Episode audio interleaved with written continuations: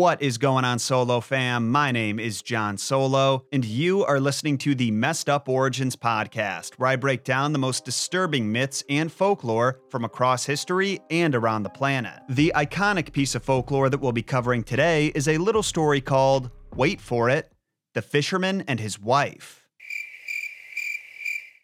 Oh, I thought you'd be more excited than that. You know what? I bet you don't know what story I'm talking about because that's about the vaguest title it could possibly have. But I guarantee you've heard this one before. In it, a fisherman catches a magic talking fish, then allows it to go free, and in exchange for its freedom, the fish gives him several wishes as a reward. Initially, the fisherman doesn't want anything, but wow, does his wife take advantage of the offer, and their life gets real crazy real fast. That sounds a little familiar, right? Even if you haven't read read the story per se, you could have also seen it reimagined in cartoon form, either on the Rocky and Bullwinkle show or even Disney's Timon and Pumbaa, which I have to say, like most of Disney's animated shows, is way uglier than I remember it being as a kid. Seriously, go watch a clip on YouTube sometime. Just be sure to have a trash can next to you in case you vomit. Like many folk tales, though, the most popular version of The Fisherman and His Wife is not the only version, so we'll be covering some interesting variants from countries like Japan and India. And I've gotta say, the latter of those two really puts the messed up in messed up origins, so do yourself a favor and stick around to hear it.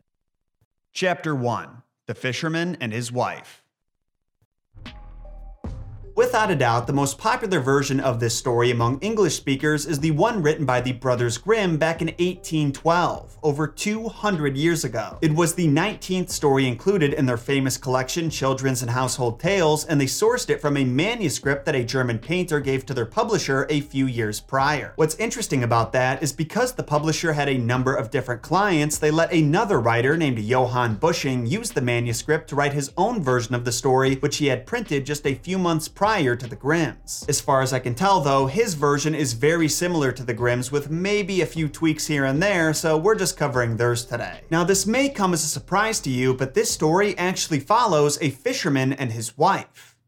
Crazy, I know. And when the Grimms introduce us to the couple, they describe them as exceedingly poor and living in a piss pot. Seriously, it's a children's story and they call their house a piss pot. Every day, the fisherman would go out fishing for hours on end, and one day he caught a rather large flounder from the very bottom of the sea. Only when he pulled the fish into his boat, it said, Hey, let me go, I'm actually a prince. The fact that the fish could talk was all the evidence the fisherman needed, so he let him go. But when he told his wife the story, she was furious he didn't ask for anything in return. Then she ordered him to go back to the fish and wish for a nicer house that wasn't a piss pot. So he does just that, and when he gets to the sea, he and the fish have a cute little interaction. The flounder says, Little man, little man, Timpy T. And the fisherman responds, Flounder, flounder in the sea. My wife, my wife, Ilzabil, wants not, wants not, what I will. Then the fish responds, responds, Well, what does she want then? And here is where the first of several wishes is made. The fisherman says his wife wants a bigger house, and the fish replies, Okay, go home and you'll find her in a brand new house. And sure enough, he does. Not only are they no longer living in a piss pot, but their new house has a parlor, a bedroom, a kitchen, and even a garden and yard. At a certain point, the wife forgets about the struggles of their old life and decides this new one isn't up to her standard either, and makes her husband wish for the house to be a castle. The fisherman is reluctant to do so because he's happy with how things are, but she makes him go talk to the fish, and soon enough, her wish is granted. Now, as you might expect, things continue to progress like this with the wife getting exactly what she wants wants, but it not being enough every single time. After they get the castle, she needs a title to match it and is made queen. But soon that isn't enough, and she has to be made empress. But even that got boring after a while, and then she had to be made pope. Yeah, leave it to the Grimm brothers to bring a religious element into the story. Out of the five variants I read, theirs is the only one to do that. So, after this Pope wish is made, the husband goes home to find his wife wearing three golden crowns and sitting on a golden throne that's two miles high. He calls up to her, At least you have nothing left to wish for now. And she responds, I'll have to sleep on that. And sleep on that she did. In fact, when the next morning came and she was woken up by the sunlight hitting her face, she realized how convenient it would be if she could control when the sun rises. Then she called to her husband, said he should go wish for her to be a god, and out of fear of her popely power, he agreed. So, a detail that I haven't mentioned yet and is actually consistent across most tellings of the story is that every time the fisherman makes a wish, the ocean and weather get more unstable. When he first catches the flounder, the water is crystal clear, then it turns yellowish green, then dark gray, and by the end, the water is pitch black with massive waves striking the nearby mountains. It's a very dramatic scene. But funnily enough, the dramatic scene doesn't have an ending that matches its intensity. The fearful fisherman tells the flounder that his wife wants to be made a god, and the flounder simply replies,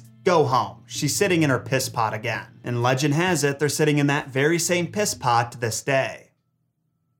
Seriously, that's the last line of the story. So let me ask you, Solo fam, what did we learn from this story? That we should be content with where we are in life and never try to make things better? No, Derek, this is exactly why your parents divorced. The real lesson is to simply appreciate what you have. You should always be doing what you can to make your life fulfilling and rewarding, but don't expect possessions and fancy titles to make you happy, because if that's all you're pursuing, then you're always gonna want more. This story and others that are similar to it can be put under ATU 555 5 tales about dissatisfaction and greed. And for those confused about what that means because it's been a while, ATU is the Aarne Thompson Uther tale type index. Every fairy tale you've ever heard fits into at least one of the index's hundreds of categories, making it an excellent way to track similar archetypes and motifs appearing in stories all over the world. Speaking of, let's take a look at some of the other stories that fit in that category. Chapter 2 Similar Stories of Dissatisfaction and Greed. Now, there are actually quite a few stories out there that could be classified under the same archetype as the fisherman and his wife. The problem is that many of them unfold in a way that's just a little too similar for me to take the time to break down for you. However, because these stories are all legitimately hilarious and messed up in their own special ways, I want to give you some of the highlights before I break down the really unique You might be surprised to hear that before the Grimm brothers and that Busching guy published their renditions based on the manuscript in 1812, there was another German author who wrote his own version three years prior. His name was Robert Paulsen, I mean Albert Grimm, but he was not related to Jacob and Wilhelm. What's probably my favorite difference about his version is that instead of calling his protagonist the fisherman over and over again, he's given the name Hans Dudeldee, which I've already decided I'm naming my firstborn son. Another difference is that his wife always blames their current circumstances on him and is very insulting. He asks for a bigger house and she calls him an idiot for not asking for nicer clothes to match it. After he becomes king, she tells him he's stupid if he doesn't wish to be the most powerful king in the world, etc. What's interesting though is that while Hans is mostly happy whenever his wishes are granted, he doesn't realize how unreasonable the requests are getting like the fisherman in the last story. In fact, he even says to the fish, Oh, my wife just wants to do whatever a god can do, as if that's not a big ask. In another Russian variant that was actually published in London in 1890, so several decades after the Grimms, the wife reveals herself to be a true psychopath. After forcing her husband to wish for her to be Archduchess, he returns home only for her to act like she doesn't recognize him. Then she orders her soldiers to drag him outside and whip him so badly that he barely knows whether he's alive or not. And as if that's not bad enough, she later forces the old idiot, as she calls him, to return to the fish and wish for her to be a goddess under threat of cutting off his head. No, the Russians don't play. Chapter 3 The Unhappy Stonecutter now, the Japanese variant is the one that I find fascinating. This one wasn't published until 1903 when Andrew Lang included it in his Crimson Fairy book, though it's definitely centuries older than that. In this story, instead of the main character's wife asking for so much power that she loses it all, he goes through a bit of a cycle and learns that there's a delicate balance between all forms of life on Earth. Sounds interesting, right? So, like the last few stories, this one opens on a man whose life isn't easy, but also isn't unhappy. He's a stonecutter who spends his day harvesting, carving, and engraving all kinds of stones and makes enough money to get by. But one day, while delivering a gravestone to a wealthy man's house, he suddenly sees all the pleasures that his life is missing, which is the same phenomenon that happens to anyone who opens up Instagram. Suddenly, his life was a lot less fulfilling, and he said to himself, Oh, if only I were a rich man who could sleep in a beautiful house and a comfy bed. I'd be so happy. Seemingly out of nowhere, a ghostly voice responds to him, Your wish is heard. A rich man you shall be and when the stonecutter goes home, he sees his hut has been replaced with a house. Now, for those confused about where that voice came from, there were legends about a spirit in the stonecutter's village that would help men become rich and prosperous. He just didn't believe them until now. Well, after a few weeks, the stonecutter adjusted to his new life, and it was no longer as satisfying as it once was. And on an especially hot summer day, when he saw a prince being fanned and covered on his stagecoach, he couldn't help but wish to be a prince. However, being a prince wasn't all it was cracked up to be. He was still hot, and whenever he tended to his plants, the sun's rays would scorch them. So he realized that the sun was mightier than himself, and he wished to be the sun. It's at this point that he starts going nuts with power. Using his devastating heat, he scorched the faces of both the poor and rich alike, equality, and dried up as many plants as he could. But one day, his rays were blocked by a cloud, and realizing that the cloud must be more powerful than himself, he wished to be a cloud, which he enjoyed for a while. At first, he took pleasure in feeding the plants and making them bloom, but he took his shenanigans to another level and made all the lakes and rivers that he saw overflow. The only thing the cloud couldn't move was a great big boulder that sat on a mountain, and because it was more powerful than him, he wished to be the boulder.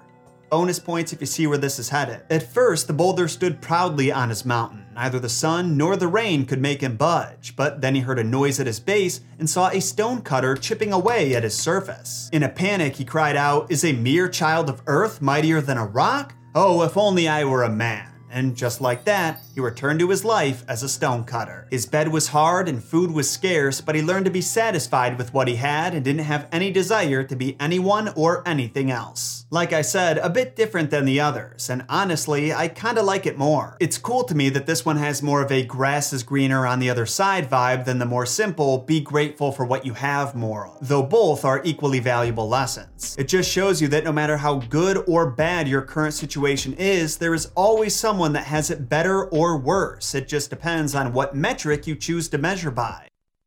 Chapter 4 Hangball and Greedy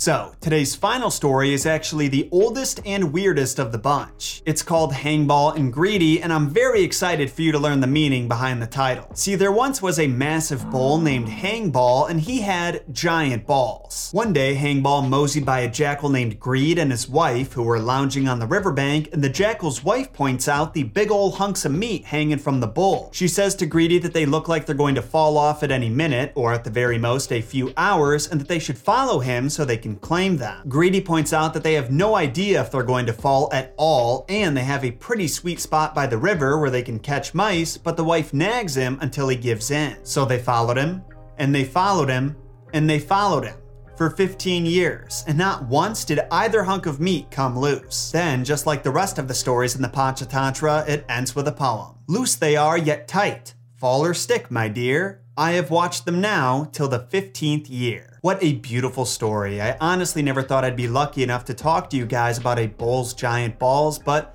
life is full of surprises. Thank you all for tuning in to the Messed Up Origins podcast. We're posting episodes every Monday, Wednesday, and Friday. So don't forget to sacrifice the five star and follow buttons to the algorithm gods to make sure they bless your feed with more mythological and folklore content. If you have any thoughts on this episode you'd like to share, like if you really enjoyed it or are dying to correct my pronunciation of something, hit me up under the Messed Up Origins handles on Twitter and Instagram. And to those who are craving more Messed Up Origins, feel free to check out other episodes of the podcast or look up my YouTube channel called Jon Solo to experience the original episodes complete with visual aids and custom made artwork. Until next time, Solo fam, my name is Jon Solo, and don't forget, Jon shot first.